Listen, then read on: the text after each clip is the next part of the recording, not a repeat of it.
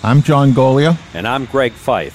And we are the, the Flight, Flight, Safety, Safety Detectives. Detectives. We're just two guys who have spent most of their career with the National Transportation Safety Board investigating aircraft disasters and aviation safety issues all over the world. Yep, and this podcast is where we talk about everything from accidents, airplane technology, to the big business of aviation. We live and breathe aviation. My co host John has been in the aviation business for more than 60 years. He was the first and only airframe and power plant mechanic to get a presidential appointment to the National Transportation Safety Board. And Greg is a former air safety investigator and GO team captain for the NTSB. He's investigated everything that flies worldwide since he started his career 40 years ago. And on top of that, he is a Living Legends of Aviation inductee. So between John and myself, we have over 100 years of aviation safety experience. It's time to buckle up because it's going to be wheels up. Let's get this show in the air. Well, my friend, it's another episode of Flight Safety Detectives, and of course, it's always great to get together with you to uh, to talk about aviation safety things and everything in between. And I hope that you're uh, doing well. I know that you're expecting some sort of snowstorm up there this week. A big one, a northeaster, a nor'easter, as they say. Oh, please, John. You know, a big one. Geez, what are you going to get? Six inches of snow? Come on. They're predicting 12 to 17 which are always wrong anyway. So I was going to say that's just to get your attention. Yep, I believe that's true. It'll just peter out. You'll be out there with a broom sweeping off your doorstep. Yeah, I hope you're right. Yeah, well, we we had a couple of little snowstorms come through here. It's just cold now, but typical perfect Colorado day, blue sky, snow on the ground, and 50 degrees, so it works. Yeah, we're not that lucky after a snowstorm that the numbers are usually single digit. Yeah. Well, I mean, it's not bad. I mean, it's 16 degrees, I think, out right now, but the humidity is at 17%. So I can handle that. So works for me. So you've been traveling? I have not been traveling. I'm thinking about it, but I haven't done anything local travel, nothing too far away. Yeah, I just got back from a trip not too long ago, and I'm leaving again uh, this week on a trip back to DC. And of course, now with the COVID vaccine now being circulated uh, amongst first responders and, of course, all the hospital folks, I think that one, it's great because it's hopeful and it's going to give some confidence, I believe, to to people to Mm-hmm. really take the next steps. The sad thing and fearful thing that I have is that those people that get vaccinated are going to think they're bulletproof and they're going to get complacent. And we talk about complacency and distractions all the time in aviation. And I'm just afraid that people are going to think that they're bulletproof because they get a vaccine, which, you know, could be detrimental if we're not careful. I think that's true. I think that we already had a lot of complacency. I had it with one of my daughters. With all that was going on, she went out to a restaurant with her girlfriends, and guess what? Three of them, one of the two girlfriends that she was with, didn't know it, but she had it, and she infected the, the other two. Wow. Hopefully, she's doing well. Yeah, she got she had two bad days with difficulty breathing. She felt like even though she was breathing in, it it wasn't getting down there. But she's all right now. She's in fact she was out today, so she's up and about. But it took 12 days for her to be able to get out of the house and and she's not done yet. She said she still feels weak. Yeah, and that's the I think that's the big concern is that the lingering effects after the major bout is different with everybody. Some people get over it relatively quickly and then others are still in hospitals and it's you know, and I think they're the science is still working on trying to figure out why that is. And that's going to be i think some valuable information once they get that piece of the puzzle figured out as well. Yeah and now they're saying that early indicators are the loss of smell and taste which she lost both quickly. Before she was sick she lost both the smell and the taste. Was that for the full time she had it or just was she still temporary? has no smell and taste really yeah wow. so she doesn't know and i haven't seen that whether it comes back or not. I haven't seen any definitive thing that says it's come back. I, oh, I just got a, a study that was done in Italy on that, but I haven't had a chance to read it. It was just posted on the internet.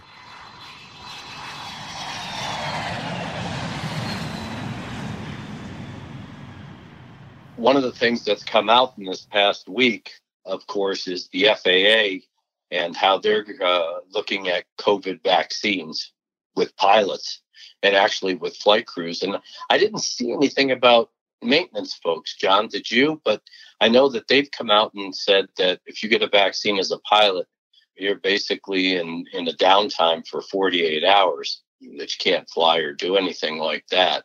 And I didn't see anything about mechanics if that applied to mechanics or flight attendants. I didn't see it either. But it doesn't surprise me because they're always the last for the FAA to consider for anything. Yeah, well, I would just expect that, you know, especially flight attendants. If you're worried about the pilots up there and putting them down for 48 hours just because of the initial effects of it, you'd expect that uh, they would make the the whole flight crew, right? Yeah, exactly.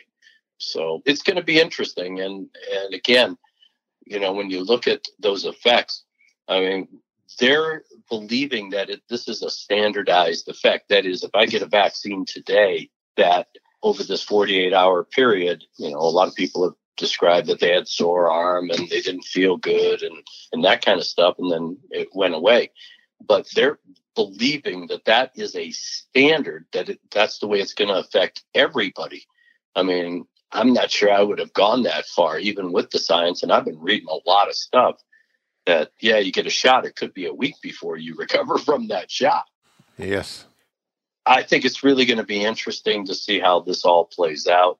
And, you know, it, it is great that the vaccine is now being circulated and hopefully, you know, we'll get through this. But again, I really am concerned with complacency and some of the attitudes of, well, I mean, I'm dealing with people that are flying right now who said, yeah, I had it, I got over it, you know, and I'm not worrying about it anymore. Well, why? because all the stuff I've read says that you become vulnerable again in a three to six month period, depending on how bad you had it, your body type, your blood type, and all that other stuff. That doesn't, I mean, just because you had it and your body built up some antibodies to it doesn't mean that you're now immune to it. I just read a few minutes ago that there's a mutation now of this, and they're just discovering it, and it you know, what does that mean? Is it going to be able to reinfect everybody that's had it already because it's mutated? Yeah, and that's some of the research that I've been doing because I, I've heard that there's 18 different strands or types of COVID out there because it's mutated now. And I'm still trying to find out whether the vaccine covers all of those, some of those, one of those. You know, it's kind of like the flu. You get a different flu shot every year it's for that particular strain. So all of these things are going to continue to be a big issue, not only in our society, of course, but definitely in the aviation world, just because, you know, you get your vaccine, you feel good, and then, you know, three months later, you find yourself in a hospital because you have some other version of uh, of the COVID virus. So that's going to be something that we're going to have to watch. Yes, yes, and that, com- that complacency affects all of us.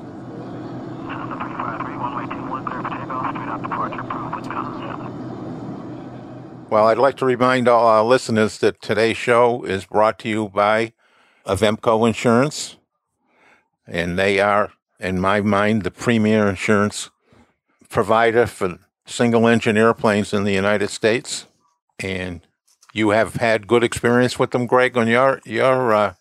I have. I had a Piper Comanche, and I had the airplane insured through Avemco, and a couple of the issues that I've had over the years with folks flying my airplane. While they didn't significantly damage the airplane, uh, I mean, it was an insurance claim. And I had a great working relationship with Avemco. The folks were helpful. And when I discussed taking, you know, some of the actions beyond their quote normal coverage, they kind of agreed and we were able to settle on, you know, splitting the costs above and beyond what they were going to originally pay for. So I I really endorsed them. They took care of me. They took care of my airplane. The repairs were done. It was done in a timely manner. And I never, never had to question them about getting uh, reimbursed or paid for those repairs. So I've always had a great uh, relationship with Avemco, both from a personal standpoint and also a professional standpoint. So if you're out there looking for insurance, give Avemco a call, 888 879 0389. And if you mention flight safety detectives, you get a 5% discount, which is not too shabby. Absolutely. In this day and age right now, especially people that are still owners of aircraft who have had the airplanes parked for a while and debating about whether or not they should be flying them or are they going to leave them parked until they can recover financially to support the airplane you're still going to have to have insurance regardless and here's another point john and we should probably do a show about this at some point but you know if you're not flying the airplane for a while, you can go into ground storage fee. That is, they cut your insurance rate because you're not operating the airplane, it's just sitting idle. And you can reduce your rates. And various insurance companies have different policies. But I know that I've got an airplane right now where just have uh, hangar insurance on it. That is, the airplane sitting in a hangar. It's not operating. And so, but you still have to have it insured in case the hangar falls on it or whatever. Again, you want to be talking to uh, to Avemco and see if they can do a deal for you if you don't intend to fly your airplane in the near future. So there's a lot of things to be learned, and I think Avemco is a great source for that.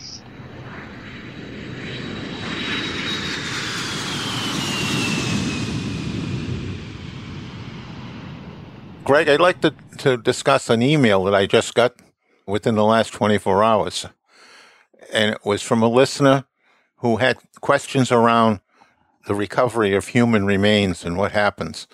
And in reading the email, there's a little bit of a misconception on the part of, of the listener in that the NTSB does not have control of the site until the coroner releases the site.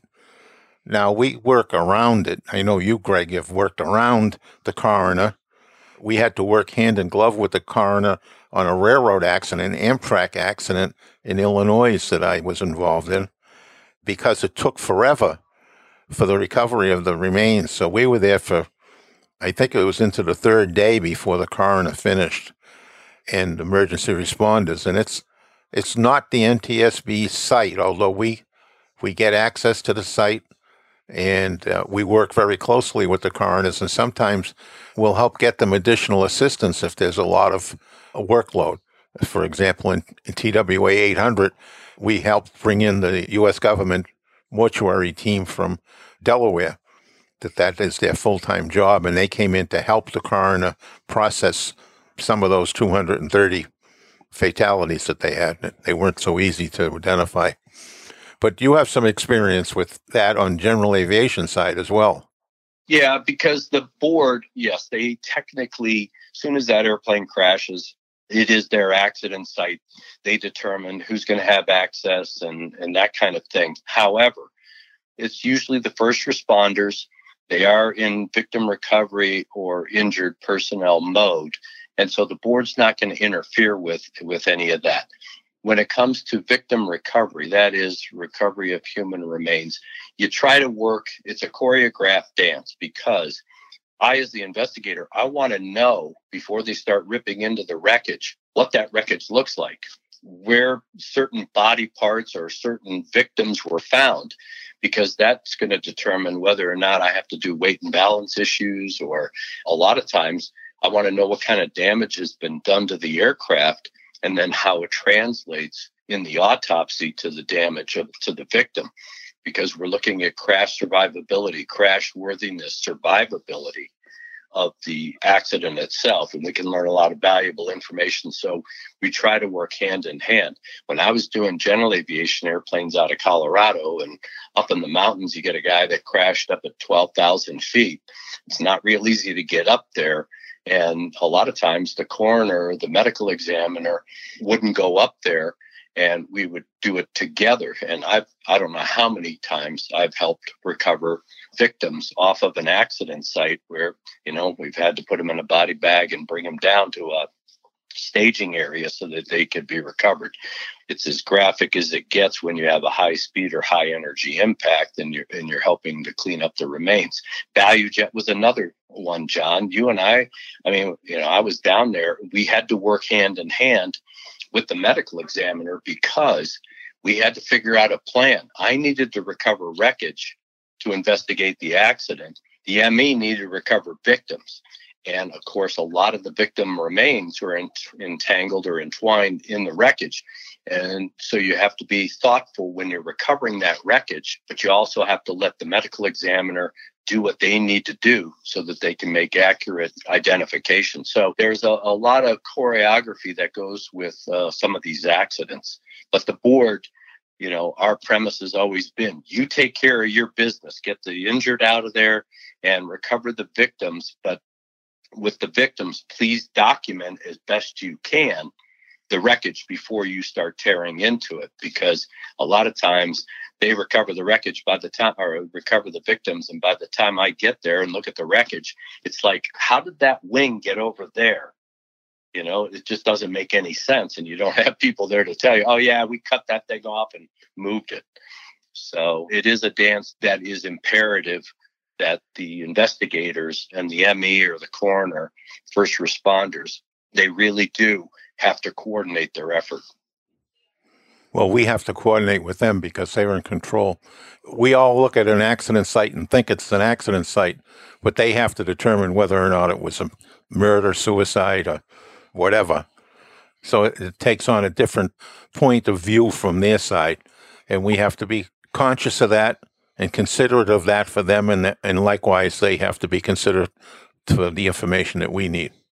And you bring up a, a great point right there because, you know, there are crimes in the air. And I remember young in my career in California, there was a PSA BA 146 where you had a disgruntled employee bring a gun on board. He had just gotten fired, got on the airplane. The airplane was en route. The guy got up, started making uh, all sorts of threats and then went to the cockpit and shot the crew. The airplane went into a high speed dive, and crashed in an open field.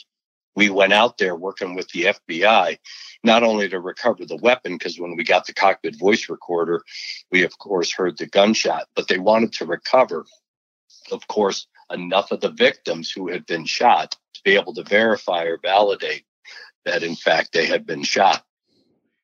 I remember that accident very well because that was uh, PSA was in the process of becoming part of U.S. Air at the time.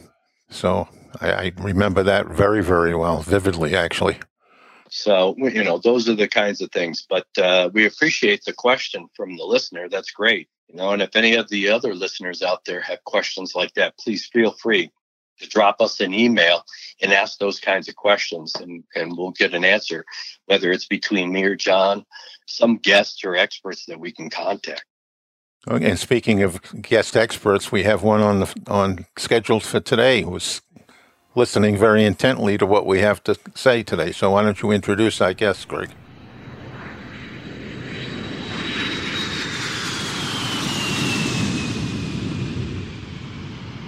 Well, in the interest of full disclosure, and I won't take that beyond full disclosure because he is my best friend and happens to be a Embry-Riddle alumni.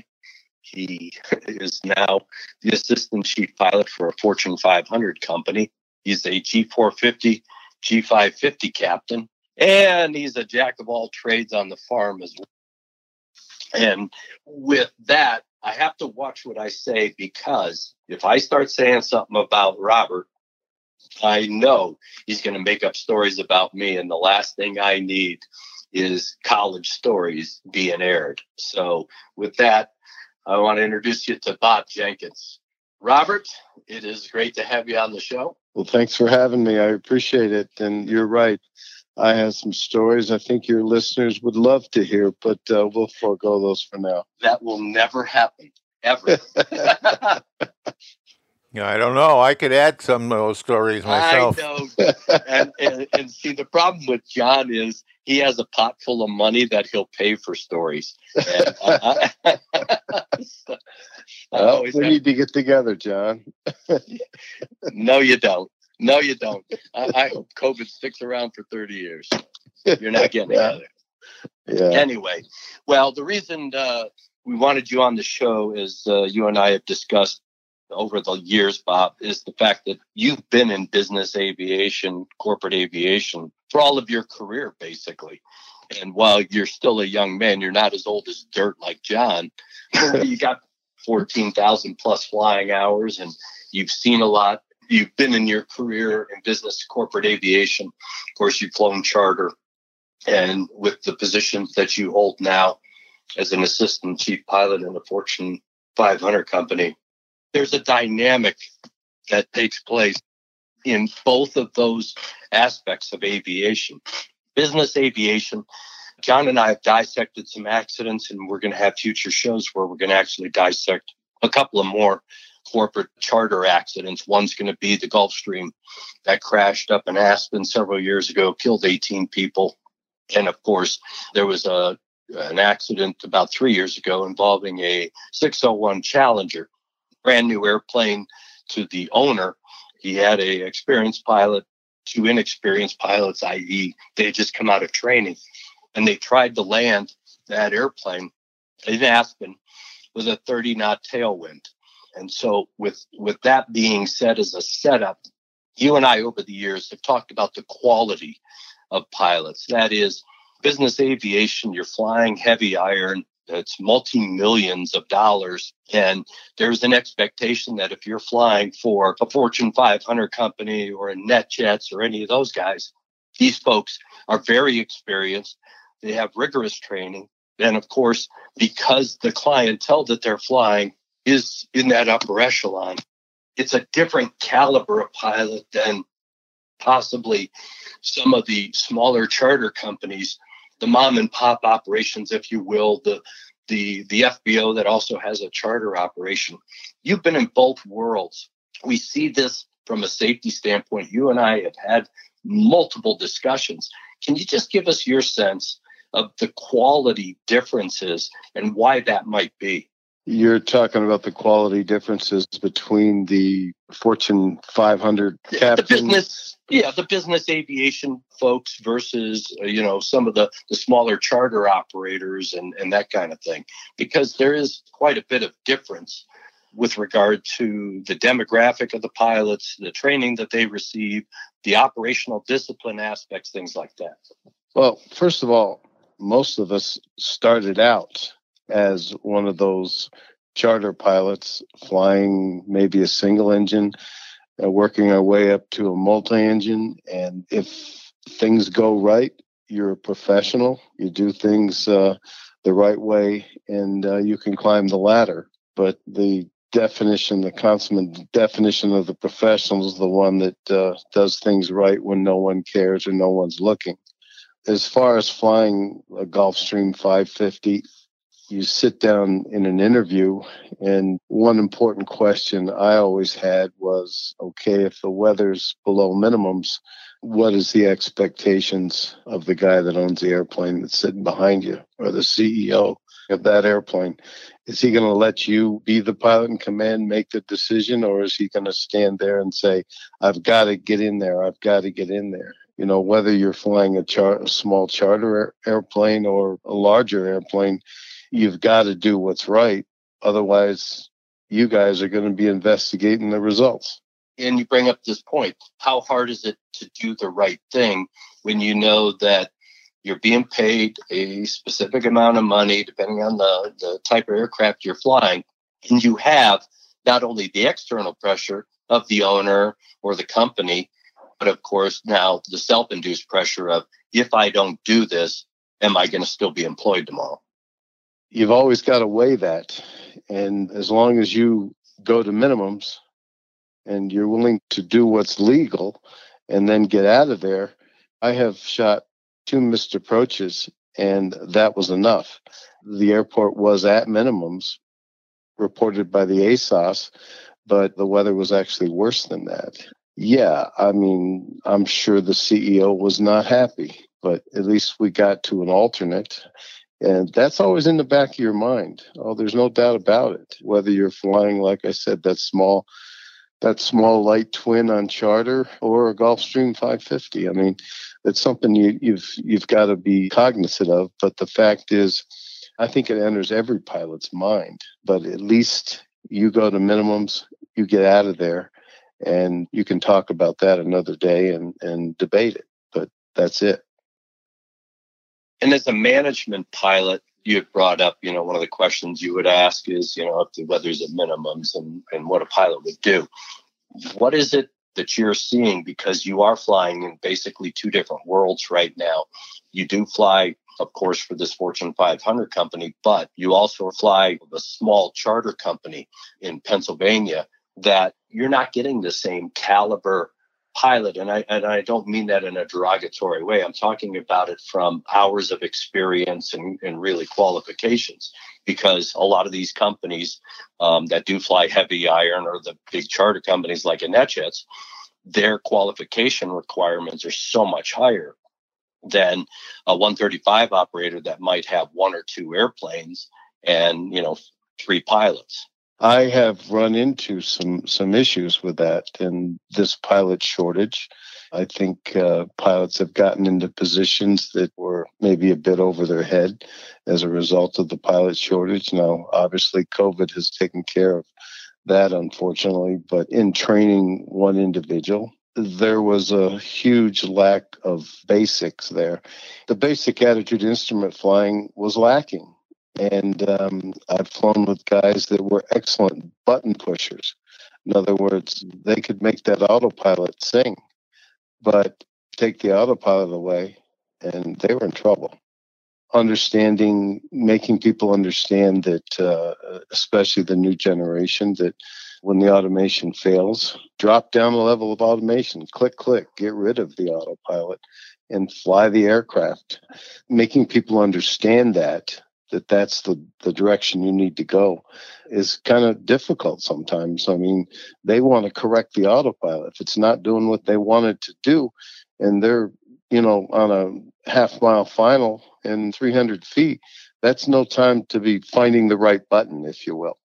I've seen that too, and that's a problem and with this automation uh, dependence, because I know the airlines have seen it quite a bit. Um, of course, John and I have seen it from an accident and safety standpoint. But do you think this reliance on the automation, one, we're breeding that into these pilots in flight training because they are training on this new generation or technically advanced aircraft. So you have all the pretty automation there. You do have autopilot, you do have TAWS, you do have the weather depicted and that kind of stuff.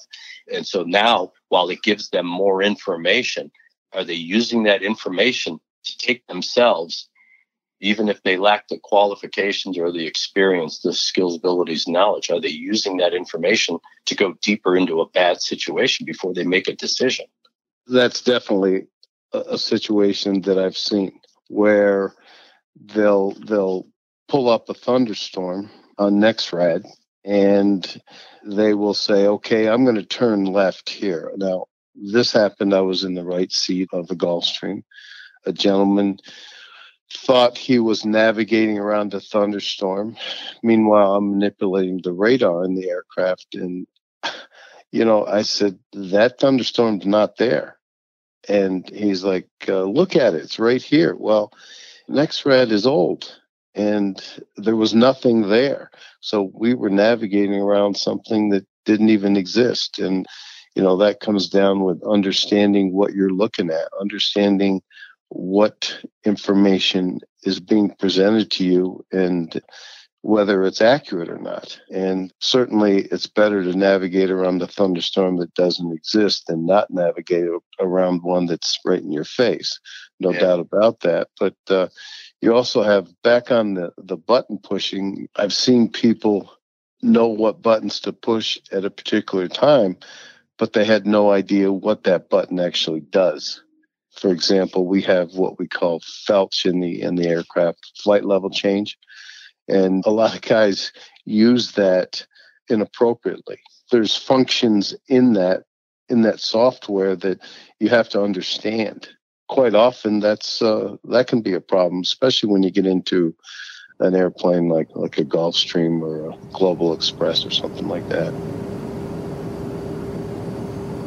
Good morning, you're on the ground. Canadian 920. We're just coming up to Alpha Juliet. A920 runway 248 taxi. Do you see, you know, with some of the pilots that you've been training at the 135 operation, do you see, I mean, you were talking earlier about basic instrument skills. Do they really have the confidence to fly those basic instrument skills, hand fly it, that is? Or are they solely reliant on the automation and they use their limited skills or their lack of confidence in their own skills as plan C, if you will? I've seen both extremes. I've seen people that could actually fly the aircraft, but the automation just scared them to death. And when you're trying to get a single pilot autopilot authorization from the FAA so that you don't need a co pilot, i.e., like in a Navajo or something like that, you have to not only be able to fly the aircraft, but you got to be able to make that autopilot work for you in lieu of a second in command. Then you have the person that's excellent at pushing all the autopilot buttons, but uh, when things go wrong, as I stated before, hand flying the aircraft becomes something they can't handle. So I, I've seen both extremes.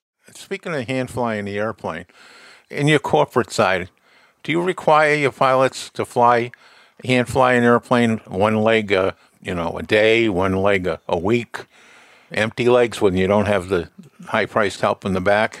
Actually, we do quite often because we deadhead a lot, uh, short trips out of our home base airport, and uh, yeah, we require the pilots to to hand fly as often as they as they can.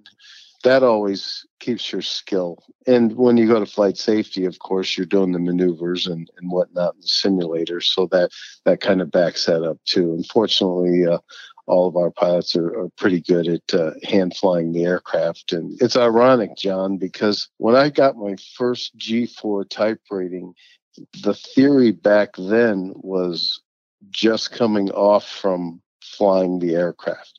During my type ride, they did not want to see me hand fly the airplane. They wanted to see me manipulate the autopilot, program the FMS, and make it all work, obviously with a co-pilot programming for the most part. But what they wanted was the automation. They wanted my command of the automation. They really didn't give a darn if I could actually fly the airplane during the type ride. Other than the steep turns in the stalls, I never touched the con- I, well, you touch the controls, but I never manipulated them solely by myself. You touched upon stalls. What did you do in stalls? Hmm. You know, it's interesting because Greg and I had this conversation a long time ago. When I was taught to do stalls coming out of Gulfstream type rating for the number of years, it was just lower the nose just a hair, add full power, and power yourself out of the stalls. I could never understand why we never broke the stall aerodynamically in combination with that. And I remember complaining to Greg, why are we, just because we're in a powerful airplane that can do that, why would we not want to lower the nose significantly to break the stall that way aerodynamically as well as powering out of it? I mean, using both.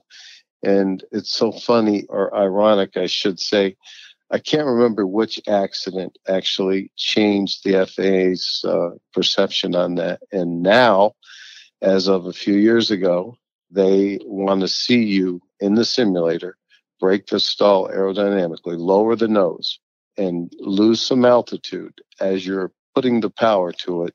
And then for you actually cause the boundary layer to reattach and get back out of the stall. Yeah, I remember that, Bob. I mean, when we had that conversation, and I think we were talking about because the philosophy was you don't want to lose altitude because, you know, especially if you're low to the ground, you're trying to maintain altitude. You don't have a lot of margin of safety, and you got all this power back there. That's great. But, you know, again, if you got, if you're heavy, low, and slow, you know, you don't have that. And again, all you're going to do with all that power is actually pitch that airplane up to put yourself right back or keep yourself in that aerodynamic stall. And we've seen that with little airplanes where the airplane stalls, you know, pilots will jam the power to it. The nose pitches up because of the increase in power and they put themselves right back in a stall condition. Exactly. And then obviously, it, it matters where your engines are mounted, whether they're wing mounted, slung below the wings, or they're on the tail, as to whether you're going to, what pitching moment you're going to get. But in, in the Gulfstream, I mean, if you're going to, your goal is not to lose one foot of altitude, but power yourself out of the stall, you're always going to be right on the ragged edge of restalling the aircraft or going into a deeper stall as you're trying to power out of it.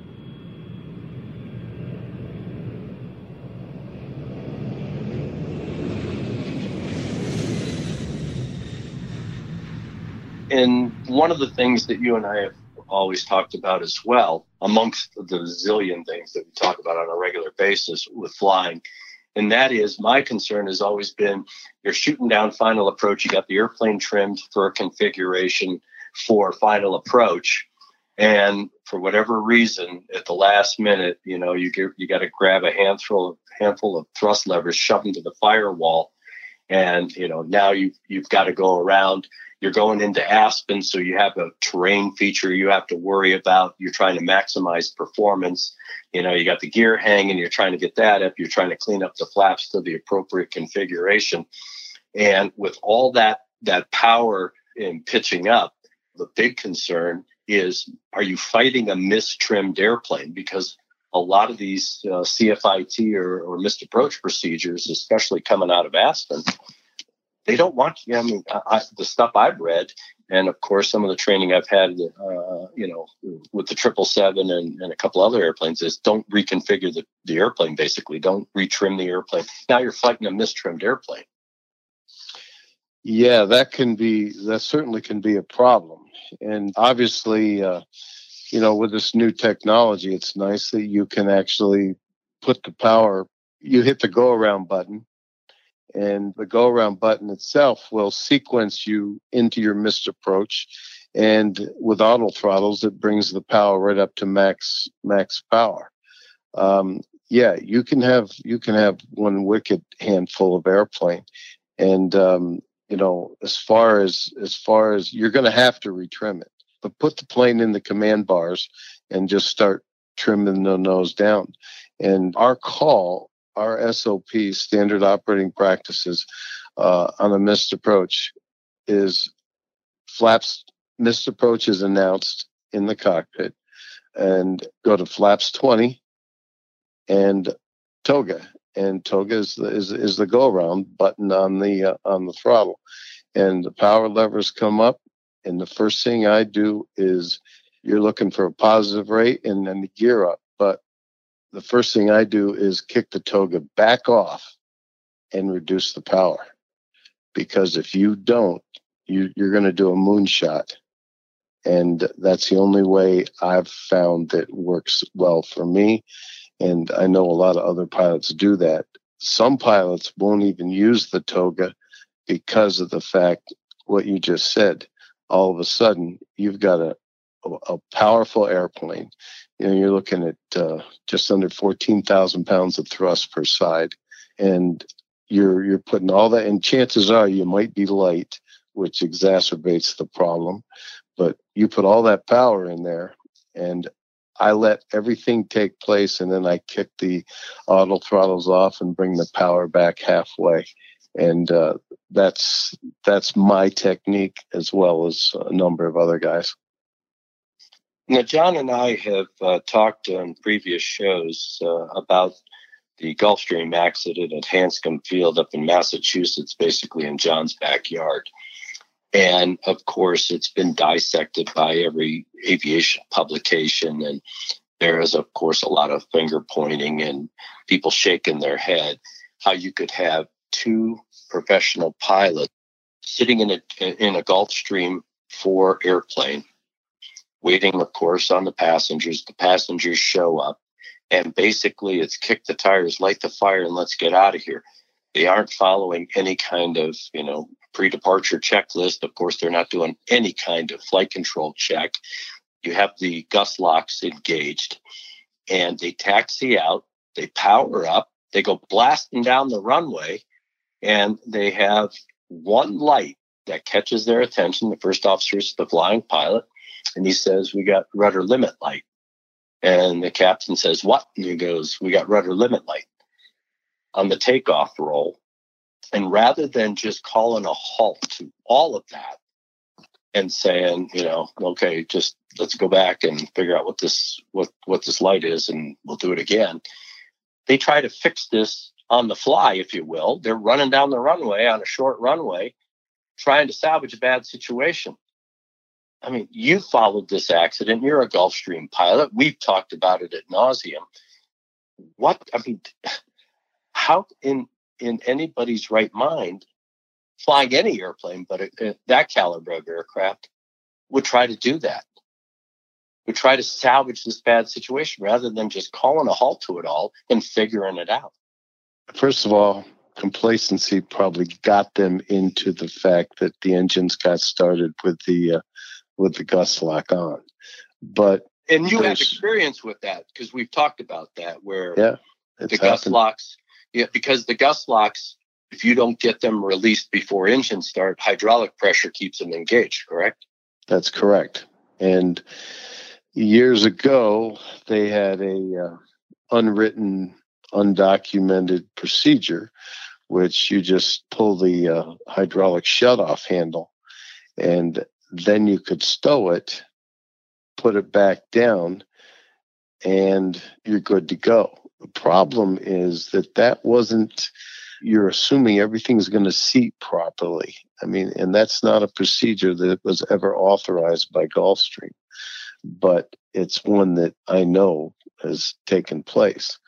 But you know, SOPs were the biggest problem with this. Not only that, but the checklist, but we all miss things occasionally on a checklist, but that's why you have standard operating practices. One of ours is uh, any light or abnormality prior to 80 knots, we're stopping. That's standard procedure for us. And not only that, but the FAA came out with a mandatory full control check prior to the takeoff run. That's, and, uh, and, and that's something that came out of this accident, right, Bob? Correct. Yes. Yeah, it's unfathomable because when you start dissecting it and you start seeing all these failures and the fact that these guys have been doing this, this wasn't the first time they did it. I mean, this was their their practice for quite a long time, which basically set that as a new norm for them. That was their normal practice, and there was no real system of checks and balances. That SOP that I was just describing I've been in the airplane when the trim was was not quite set. It looked like it was in the green arc, but it wasn't set properly. And on the takeoff roll, we were about I don't know 50 knots or so. We were just starting to get airspeed because you don't get airspeed in a Gulfstream below 40. But we just started to get airspeed and and we got a configuration light, and we knew what it was immediately but our SOP said stop, and we went into reverse and and uh, stopped the airplane. Embarrassing, but it happened. And you bring up that word embarrassing. Why? I mean, it, it's part of prudent piloting, and you know some of the the backstories with uh, with the Gulfstream up at Hanscom is these guys didn't want to stop. Apparently, you know, some of the folks in the back you know, would have been questioning them. And, and I know that I've talked to guys and you and I have talked about this, and that is what's the problem with stopping? You blame it on the airplane. Hey, dude, we got a light. We had to figure out what this is so that we can, you know, live to see another day. Because in Hanscom, they didn't live to see another day. Yeah, I know that's uh, that whole situation is so unfortunate. And you know, I've talked to a couple of their instructors at training, and these guys were good. They flew that simulator extremely well, and um, both of them. But so, you know, trying to figure out the why is horrible. I've been asking pilots, or not recently, but after that accident, asking pilots that came through about that procedure. And I did not run into one who was not familiar with it. And I wish I had had thought at the time to ask them if they have ever done that, but I didn't at the time. You're talking about the procedure of shutting the hydraulics off? Yes. Yeah, I think a lot of the guys that came up through a lot of the experienced guys that came up through the G2, G3 era that uh, that was kind of not standard procedure, but it was something that a lot of them had done. I'm not saying all of them, but just back then we weren't. Um, I don't know. I mean, it, it, it was one of those things that was accepted. I think. Rudder travel pitch field. Fine. Nav exterior lights. Yeah. Servo control. Fine. Engine start panel. Crank it aboard. Fire handles. Up. Seatbelt no smoke. Emergency exit minimum cabin alarm. Switching gears a little bit, Bob, with COVID now, of course, your flying is down as well as a lot of other corporate and business flight departments. Uh, the charter market appears to be picking up because, of course, companies, CEOs, uh, prominent people want more control over their environment. So they see that with charter or business versus, you know, going to the airport and hanging out with six million other people trying to get on a, you know, a commercial airline flight with regard to proficiency and complacency and you getting back into the swing of things because you guys had a, a pretty rigorous and robust flight schedule now you've been kind of flatline getting guys back into and guys is a generic term it's male and female in my book for the purpose of this discussion but getting guys back into the the swing of things to focus on their duties and responsibilities, getting the flight department back up to where it needs to be. And not only with the flight side because you have you have an in-house maintenance department and making sure that those guys are back up to snuff. What does it take to do that? And is that something that's really of a concern or eh, it's not a big deal? Yeah, I mean, maintaining your currency, you know, three takeoff and landings in the last 90 days, three takeoff and landings to a full stop at night, last 90 days. With COVID in the in the very beginning, before the training centers got shut down, we would always go down there and maintain our currency in the simulator. Once going to, you know, a facility that we normally train at, that became a problem. So the ideal thing, I think, eh, which we came up with was to the planes need exercise anyway, because uh, one thing about a Gulfstream, if it sits, it'll break as well as any other airplane, I guess. So we've been actually using the aircraft and doing takeoff and landings in the airplane. Mm-hmm. And our, our maintenance guys are top notch. And as a matter of fact, one of them wanted me to tell John hello because he was in one of his seminars, I guess, on the West Coast not too long ago, and uh, and he really uh, really appreciated that. But our director of maintenance is on top of everything, and they're obviously on a reduced schedule, but our airplanes are ready to go, you know, any second. So that's that's never been a problem. These guys are they're cautious. They're uh, we're doing the mask. We're wiping down the cabins. We are, uh, our flight attendants wear masks. Our passengers wear masks for a while. and then yeah. uh, we do have the airplanes sterilized. And it's a trying time. It's very difficult. And, sure. uh, you know, I'm wiping down the air stair, the handles everyone uses. There's a, there's a lot that goes into that. I will not wear a mask in the cockpit. You've got enough going on up there that unfortunately, if the guy next to you has it, yeah, you're probably going to get it. But it's not like you're on top of that person. But there's, if we ever had a rapid decompression at altitude, the last thing I want to do is have to get my mask off, get another mask on. I mean, there's just, there's some logistics that bother me on that. But. Yeah.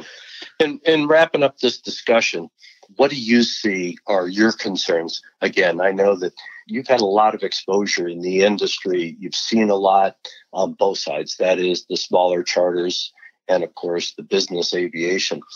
Where are your concerns with where this aspect of aviation is going? And again, you know, they claim this pilot shortage has been handled, but again, a lot of pilots left the business because of COVID and people are still going to want to fly airplanes and they're still building airplanes. So we're going to have to fill those seats anyway. What are your takeaways and, and what's your expectations if you were to hire a new pilot into either one of the flight departments? You know, it's difficult to sample someone's professionalism. It, it really is. And if, if you've got someone that number one can fly, you can teach them the type in other words, getting into a Gulfstream 450, 550, you can learn the systems. I mean, but it's hard to teach professionalism. And in the CRM, the crew resource management and those aspects are, are really important to me. And if you've got guys, I mean, that you got a, a person that doesn't get along with the other pilot, I've seen Gulfstreams form single pilot. And by that, I mean that you got one pilot that's got an attitude toward the other pilot and he's shut down. That's never a good situation. I would want to hire a guy that he may not like the guy in the other seat, but this flight's going to end at some point. But you got to do your job. You got to be a professional. And uh, that's one of the most uh, most important things from my perspective. And there's there's a lot of other things that don't come to mind right now, but understanding I like someone that really gets into the airplane. In other words, they they they strive to understand it, the systems. And I also like a pilot that has a relationship with maintenance and they get along extremely well. And you bring up a great point, Bob, real quick and that is because you know John is the maintenance guy. Your relationship, I know what your relationship is with with your maintenance department. How critical do you think that really is? I mean, it's one thing. Okay, the airplane's good to go. They said it's good to go. It's signed off. You know, it's out of the hangar. You basically just have to get in there, start it, and fly it. That has probably helped me in my career more than anything else. The fact that I've always gotten along with the maintenance guys because you can learn so much from them. But when a pilot comes back and says on the debrief, I felt something on takeoff, you might want to check the airplane. Now, from a mechanic standpoint, where the hell do you look? Yeah. I mean, you get you got to give them something to work with. And I've seen that happen and I've seen our director of maintenance. I saw the smoke come out of his ears. You've got to work with them. You're a team. And that I don't care whether you're one of our flight attendants, you're always a team. And and if the catering is bad, you know something, we all look bad. You always want to work together. But our we are fortunate that our maintenance guys are excellent. And uh, they do uh, they're they go above and beyond and we kid each other all the time. I anytime i'm in the office i usually have 90% of the time i have lunch with them. And you know we talk about some of this stuff. We do a debrief before each flight and after each flight. And in that debrief part of it is hey guys uh, what have we worked on since the last flight what were the squawks during the last flight what did we do did you change a change a main did you do some some work on the brake? Did you change uh, one of the uh, MCDUs? You know, one of the the flight management systems. Where we at with some of this stuff? And that's invaluable. I mean, be, being able to go airborne and knowing that something was what was worked on. You know? Yeah. That's very important. Even mechanics want to know. I can remember picking up logbooks, and I'd always go back several pages in the logbook to see what happened recently, especially if there was a write up to see if someone was in there that did worked on it or worked near it, because that's the first place you go look. When I worked for the, one of the 135 charter companies, I can I remember we went up to a repair station in uh, Manchester, New Hampshire, and the airplane had been in there for a check. I forget which one, and it was a Pilatus, but I just watched. Actually, I went because I got to fly the airplane because it was a 91, so I could get sit in the airplane and fly it, and I just loved that airplane. But that's I digress. So anyway, we're in the hangar, and I watched the DO chief pilot and the co-pilot, and they never once asked what was done to the airplane. Never once. And they, the, the mechanic uh, supervisor handed him an envelope with all the all the documents in it, and he got in the airplane and went out. And and I waited until they were ready to go, and I said, "Okay, now we're we're not going." He said, "Did you check the flight controls?" Oh yes, I moved them up and down. They were free motion. I said, "Did somebody check to make sure that they were going in the right direction?" Oh, critical. And yeah. of course, I got the, the thousand yard stare. And I said, "And what do you what do you know about what they did to your airplane? Do you know anything what they touched?" And they didn't know anything about what was done to the airplane. And then I then I got the first officer was doing a walk around, and I said, "You know, your walk around coming out of maintenance was a little bit light." I said, "You should open every panel and look inside." And the, the response to me was, Well, I really don't know what I'm looking at. I said, All you're looking for is a wrench that was left behind, a rag that was left in there that doesn't belong. You're looking for the obvious. You're not doing a conformity inspection. You're just looking for the obvious. And after a while, if you do that enough, you'll know the airplane very well, and you may be able to do little basic conformity checks but you should be going you should be looking your airplane over. A whole bunch of people worked on this airplane and people make mistakes. Yes. Absolutely. How much of that stuck i don't know but i i drove the plane home for them those two crew members. Yeah that's critical. I've i've seen that where a, a guy they don't want to know. Some pilots just don't want to know what was done on the airplane and uh, they they just go with the assumption that everything was done.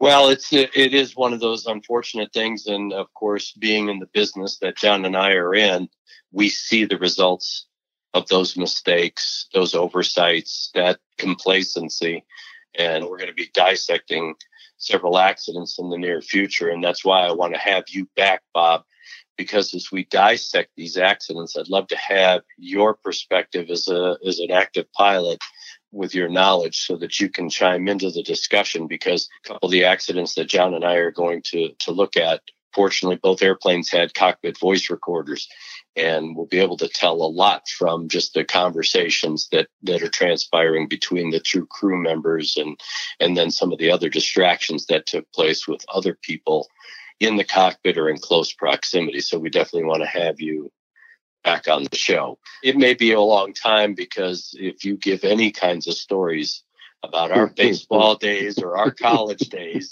to John, you'll never be back on this show, and I'll make sure of that. John, you got my John, you got my home phone number, right? So yes, I have it. we'll get it, and we'll we'll fix his butt. Absolutely. yeah, it, you'll never see the light of day again, my friend. So I'll have you on without him, and we'll. Uh, okay, that'll work. We'll crucify him. We could ah, spend great. two hours talking about Greg Feith in Daytona Beach, and wow, yeah. I got stories. Yeah, I got pictures. So I went to Argentina with him. He thought he was oh far enough gosh. away. wow. hey, it, it's it was all research. I yeah. look at it as research. Mm. you know? Yeah, I like that line. I might have to use that one myself. hey, don't shoot me. I'm just a piano player here. So, but, well, Robert, we really appreciate your insights and input. Again, we try to make this show informative. We try to cut across the spectrum, if you will, if you didn't get anything out of Jenkins, don't worry about it. You know, that'll dictate whether he's back on or not. But, but, for the most part, you know, we appreciate the fact that uh, we get a lot of good input. People have asked us questions about good. business aviation and charter. So again, we really appreciate having you on the show. And with John, I'm happy that our listeners are actually sending in questions, and they can continue to do that on our email at flight safety detectives with an S at gmail.com. We'll try to answer your questions. John and I try to answer all the emails and get back to people because folks have given us some really good accidents to start researching some of the older accidents that have been long forgotten. They want to hear you and I dissect. So uh, I think we're gonna we're gonna have to do that. I was even thinking about going back and trying to do a little more research on a general aviation accident that killed a bunch of famous singers. You know, the Big Bopper and Buddy Holly. Yeah, it was a private pilot. Yeah, it was a Beech Bonanza. But there's there's so much backstory to that particular story and, and how that all happened. And I think that one, it'll be interesting for me and you to to research it and, and dissect it, and I think the uh, the listeners would find it of interest as well. So I'm looking forward to uh, to doing those shows in the future. And of course, you and I are getting back to dissecting some uh, some accidents, so we've got our work cut out for us. But uh, again, we appreciate our listeners giving us these kinds of uh, suggestions. And again, if you have any questions, please don't hesitate. You have any comments about the show? We're good, bad, and ugly. We don't mind it because we learn from it. And I know that John, you know, he gets a little emotional when when people don't like something we've said. But you know what? That just makes us all better. We're working hard to to keep this show, you know, informative and entertaining. So, my friend, I know that the holiday, Christmas holiday is coming up. And um, of course, a lot of people are going to be traveling. A lot of people traveled at Thanksgiving, as uh, I personally found out. There was some concern there. And of course, Christmas coming up and people want to travel, there could be some concern as well. So, uh, if you do travel, travel safe. I'm going to be doing a little traveling as myself. So, I hope you enjoy the holiday. Hopefully, I'll be talking to you before then. I'm sure we will. And I'd like to remind everybody that this show is brought to you by Avemco. So if you're in the market for insurance and you want a 5% discount, give them a call 888 879 0389.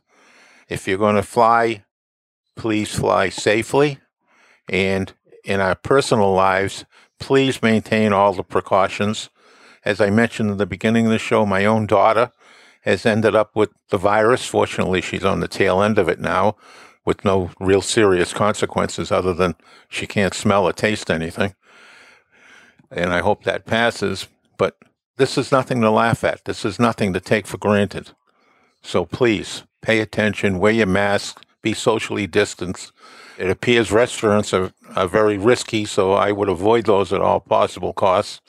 And with that, fly safe.